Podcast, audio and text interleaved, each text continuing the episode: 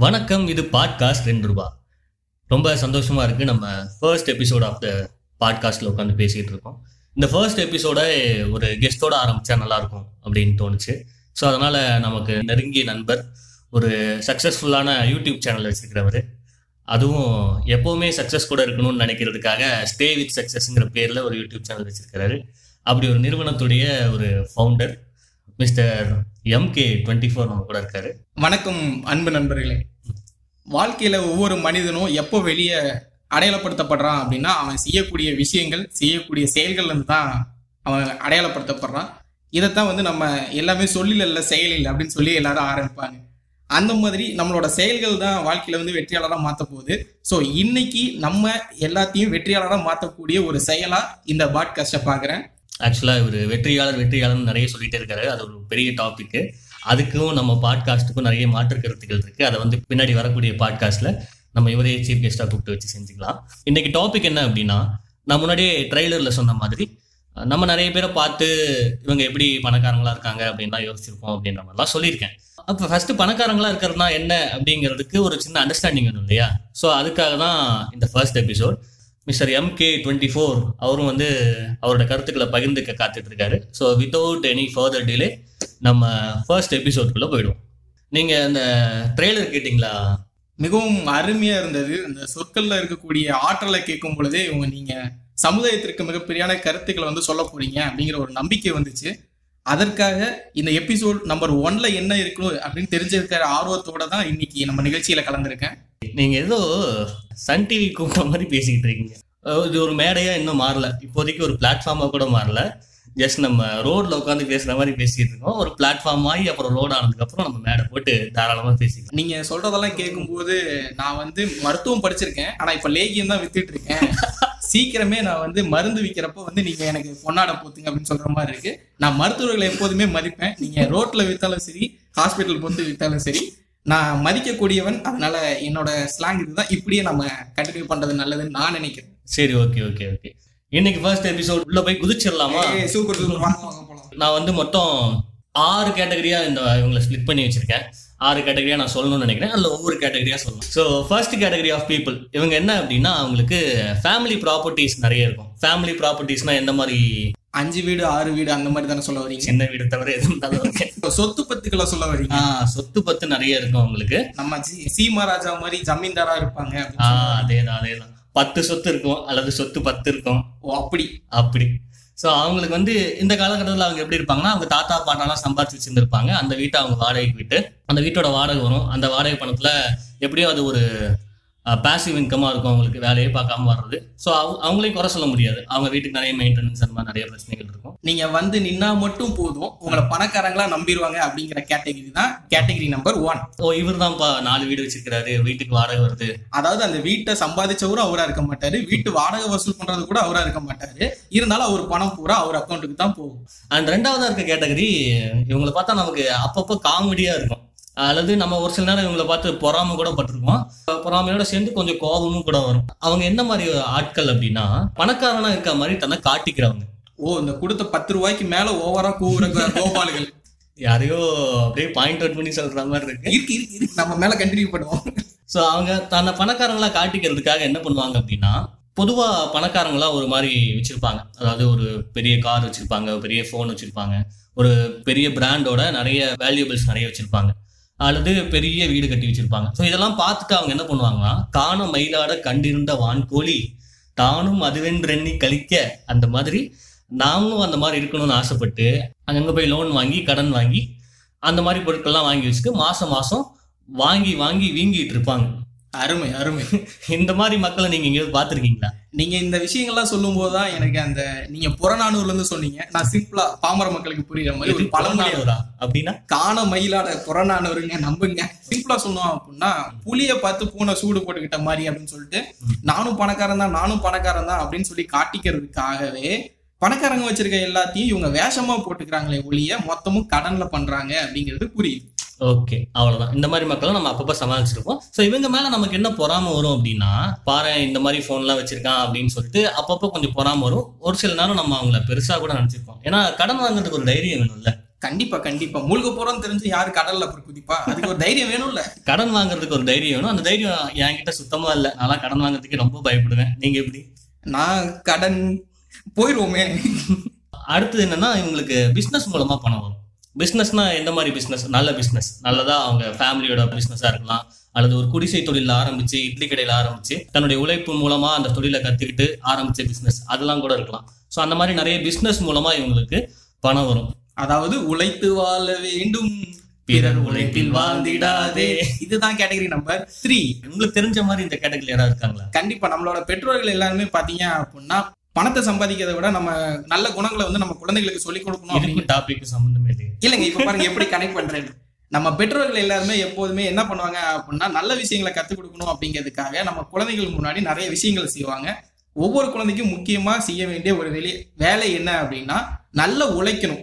நல்ல வழியில உழைக்கணும். அப்படிங்கிறத சொல்லி கொடுக்கறதுக்காக ஒவ்வொரு பெற்றோரும் இந்த கேட்டகரி நம்பர் த்ரீல வருவாங்க. ஸோ இந்த மாதிரி இருக்கவங்க என்னன்னா ஃபினான்ஸ் வச்சிருப்பாங்க எக்ஸ்போர்ட் பண்ணுவாங்க. அண்ட் நான் முன்னாடியே சொன்ன மாதிரி இட்லி கடையில் ஆரம்பிச்சு எல்லாமே இந்த கேட்டகரிக்குள்ளே வந்துடும் ஃபோர்த் கேட்டகரி ஃப்ராட்ஸ் அது என்ன ஃப்ராட்ஸ் நீங்க என்ன சொல்லலையே? சொல்லல. இருக்கலாம் இருக்கலாம் இருக்கலாம். ஸோ ஃப்ராட் அப்படின்னா என்னன்னா ஒன்றும் இல்லை ஈஸியா ஈஸியா எடுத்துக்கலாம். மற்றவங்களோட பொருளை திருடுறவங்க அல்லது தாங்களை பணக்காரங்களா காட்டிக்கிறதுக்காக இந்த மாதிரி தரம் தாழ்ந்த அல்லது திருடு திருடுறது தரம் தாழ்ந்தது இல்லைன்னு நினைக்கிறேன். இப்போதைய நிலைமைக்கு வந்து பாத்தீங்க ரெண்டாயிரத்தி இருபது பொறுத்த வரைக்கும் நீங்க சொல்ற கோட்பாடை ஒத்துக்கலாம். இதுவே ஆயிரத்தி தொள்ளாயிரத்தி தொண்ணூறுகள்ல சொல்லியிருந்தீங்கன்னா. பாலிமர் டிவி வேல்ராஜ் திருடர்கள் அப்படின்னு தான் சொல்றாரு. திருடர் அப்படின்னு தான் சொல்றாரு. ஸோ அந்த மாதிரி திருடுறது மூலமா பணம் ஈட்டி அதுல தங்களுடைய பணக்காரங்களா வாழ்றதுக்கான அந்த லைஃப் ஸ்டைலுக்கு தங்களை அஃபோர்ட் பண்ணிட்டு இருந்திருப்பாங்க. இத தெளிவா சொல்லணும் அப்படின்னு சொல்லி பாத்தீங்க அப்படின்னா எல்லா தேனியும் வந்து கஷ்டப்பட்டு தேன் கூட கட்டும். அது நேரத்தை வேலை எல்லாத்தையும் சேவ் பண்ணி ஒரு தேன் கூட கட்டியிருக்கும். ஆனா நம்ம பயிலுக்கு என்ன பண்ணுவாங்க? ஈஸியா தீப்பந்தத்தை காமிச்சு அப்படியே எடுத்துட்டு வந்துருவாங்க. இது தேவைக்காக இருந்தாலும் இதுவும் ஒரு வகையில திருட்டு தான். ஸோ எப்படியோ தேவைன்னு ஒரு வார்த்தையை சொல்லிட்டாங்க. இந்த வார்த்தையை இப்போ நோட் பண்ணி வச்சுப்போம். பின்னாடி யூஸ் ஆகும். மக்களே அண்டர்லைன் த வேர்ட் தேவை. ஆ தேவை இப்போ ரொம்ப தேவை. அஞ்சாவது கேட்டகரி வெற்றிகரமா ஐந்தாவது கேட்டகரிக்குள்ள போக போறோம். ஐந்தாவது கேட்டகரி என்ன அப்படின்னு சொல்லி கேட்டீங்க அப்படின்னா தலைவர் சொல்லுவார். இல்ல இல்ல நீங்களே சொல்லிருங்க. எஸ் இந்த கேட்டகரி வந்து பாத்தீங்க அப்படின்னா ரொம்பவே கொஞ்சம் டிஃப்ரெண்டான கேட்டகரி இதுல வந்து நீங்க எந்த வேலையும் பண்ண வேணாம். பண்ண வேண்டிய ஒரே ஒரு வேலை தாலி கட்டுறது மட்டும்தான். தாலி மட்டும் கட்டினீங்க அப்படின்னா உங்களுக்கு தேவையான எல்லாமே வந்து சேர்ந்துரும். எஸ் நீங்க கெஸ் பண்ணது கரெக்ட் தான். வீட்டோட மாப்பிள்ளை. வீட்டோட மாப்பிள்ளை ஒரு பெரிய இடத்துல பொண்ணு எடுக்கிறது ஸோ அந்த மாதிரி. இதுல நீங்க எல்லாத்தையுமே தப்பாலாம் சொல்ல முடியாதுல்ல? அப்படின்னு சொல்ல வரல. ஆனா இதவே ஒரு பிளானா பண்ணி பண்றவங்களா இருக்காங்க ஏதோ ஒரு சினிமா கூட இதுல வந்திருக்குன்னு நினைக்கிறேன். அப்படிங்களா? எனக்கு ஏதோ படம் ஏதோ ஒரு படத்துல பார்த்த மாதிரி ஞாபகம் டக்குன்னு ஞாபகம் வரல. மறதி ஒரு தேசிய வியாதி. ஸோ அவங்களுக்கு மேரேஜ் மூலமா பணம் வந்திருக்கும். அதாவது ஏதோ ஒரு டயலாக் எனக்கு ஞாபகம் வருது. நம்ம அப்பா வந்து ஏழையா இருந்தாருன்னா அது நம்மளுடைய தப்பு இல்லை. ஆனா நம்முடைய மாமனார் ஏழையா இருந்தா அடடா. அடடா அந்த அடுத்த ஆறாவது கேட்டகரி இந்த ஆறாவது கேட்டகரி வந்து ஒரு செல்ல குட்டியான கேட்டகரி அதாவது இதுக்குள்ள நம்ம எல்லாருமே இருக்கோம். பெரும்பான்மையான மக்கள் இந்திய மக்கள் எல்லாருமே பெரும்பான்மையா இதுதான்ப்பா என்னோட கோல் என் வாழ்க்கையில ஒரு வேலைன்னு ஒண்ணு கிடைச்சா போதும். அது எட்டாயிரம் சம்பளமோ பத்தாயிரம் சம்பளமோ ஏதோ ஒண்ணு. எனக்குன்னு ஒரு வேலை எனக்குன்னு ஒரு சம்பளம். அதுதான் கேட்டகரி நம்பர் சிக்ஸ் ஓ எனக்குன்னு ஒரு கொள்கை எனக்குன்னு ஒரு கூட்டம்.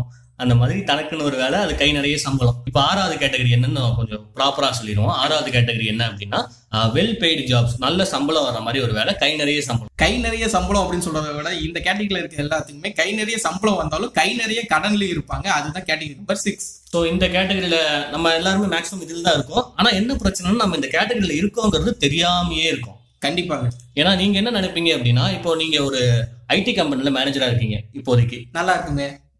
ஓ உண்மையை சொல்லிட்டேன்னா ஒரு மேனேஜரா இருக்கிற இடத்துல இருந்து நீங்க அதுக்கு அடுத்த போஸ்டிங்ல இருக்கிறவரை பார்த்து என்ன நினைப்பீங்க? நமக்கெல்லாம் இவ்வளவுதான் சம்பளம் வருது. அவருக்கு பாரு நிறைய சம்பளம் வருது. நிறைய ஜாலியா இருப்பாரு. பணக்காரனா இருப்பாரு அப்படின்னு நினைப்பீங்களா? கண்டிப்பாக சோ அப்போ உங்களுக்கு கீழே ஒரு பியூன் இருக்காருன்னு வச்சுங்க அந்த பியூன் உங்களை பார்த்து என்ன நினைப்பாரு? நம்மளை விட நிறைய சம்பளம் வாங்குறாரு. நம்மளை விட ரொம்ப பணக்காரரா இருப்பாரு போலயே ஆனா அப்படின்னு நீங்க ஆக்சுவலா எப்படி இருக்கிறீங்க? நான் எப்படி இருக்கேன் அப்படின்னா கட் வாங்கின வீட்டுக்கு கடன் கட்ட முடியாம போற காருக்கு பெட்ரோல் போட முடியாம இருக்கேங்கிறது அவருக்கு தெரியாது. இப்போ நான் இதுல நிறைய பேசுனதுல நம்ம பேசுனதுல ஒரு முக்கியமான ஒரு விஷயம் நம்ம ஒரு முக்கியமான ஒரு விஷயத்தை பத்தி பேசியிருக்கோம். அது என்னன்னு சொல்லுங்களேன். எல்லாருமே எந்தெந்த வழியில பணக்காரங்கள் ஆகுறாங்க அப்படிங்கிற ஒரு விஷயத்த நீங்க சொல்ல வரீங்களோ அப்படின்னு என்ன அந்த மாதிரி நிறைய விஷயங்கள் டிஸ்கஸ் பண்ணோம். அதுல ஒரு பர்டிகுலர் டேர்மை பத்தி நம்ம நிறைய பேசியிருக்கோம். நான் வேணா ஒரு க்ளூ கொடுக்கவா? கொடுங்கள் கொடுங்கள். அந்த ரெண்டாவது கேட்டகரி என்ன பண்ணுவாங்க சார் கடன் வாங்குவாங்க நிறைய. கடன் வாங்குவாங்க. ஒரு வேர்டை வந்து நம்ம அண்டர்லைன் பண்ண சொன்னோமே. தேவை. ஸோ இப்போ ஒரு ரெண்டு விஷயம் நான் இந்த இடத்துல கொஞ்சம் தெளிவா சொல்லணும்னு விரும்புறேன். ஆசை தேவை. ஆசைன்னா என்ன? தேவைன்னா என்ன? எனக்கு பசிச்சா நான் சாப்பிட்டா அது தேவை. எனக்கு பசிக்காத போதும். பிரியாணி பார்க்க நல்லா இருக்கு அப்படிங்கிற ஒரு காரணத்துக்காகவோ இல்ல மத்தவங்க சாப்பிடுறாங்க அப்படிங்கிற ஒரு காரணத்துக்காகவோ நான் வாங்கி சாப்பிட்டேன்னா அது ஆசை. கொலை பசியில இருக்கும்போது இப்படிலாம் பேசக்கூடாது. சரி இருந்தாலும் ஓரளவுக்கு ரிலேட் பண்ற மாதிரி இருக்கு. சாப்பிடணுங்கிறது உங்களுடைய தேவை. ஆனா பிரியாணி சாப்பிட்டா நல்லா இருக்கும்னு தோணுது இல்லையா? அதுதான் ஆசை. சாப்பிடுறதுக்கு எவ்வளவு பணம் வேணும்? நல்லா சாப்பிடணும்னா ஒரு எண்பது ரூபா இருந்தா போதும். ஃபுல் மீல்ஸ் ஆமா. ஃபுல்லா சாப்பிட்டு நான் தூங்குற அளவுக்கு சாப்பிடணும் அப்படின்னா அதை விட ரெண்டு மடங்கா வச்சு பிரியாணி வேணும்னா எவ்வளவு செலவாகும்? அது போடுற கடையை பொறுத்து.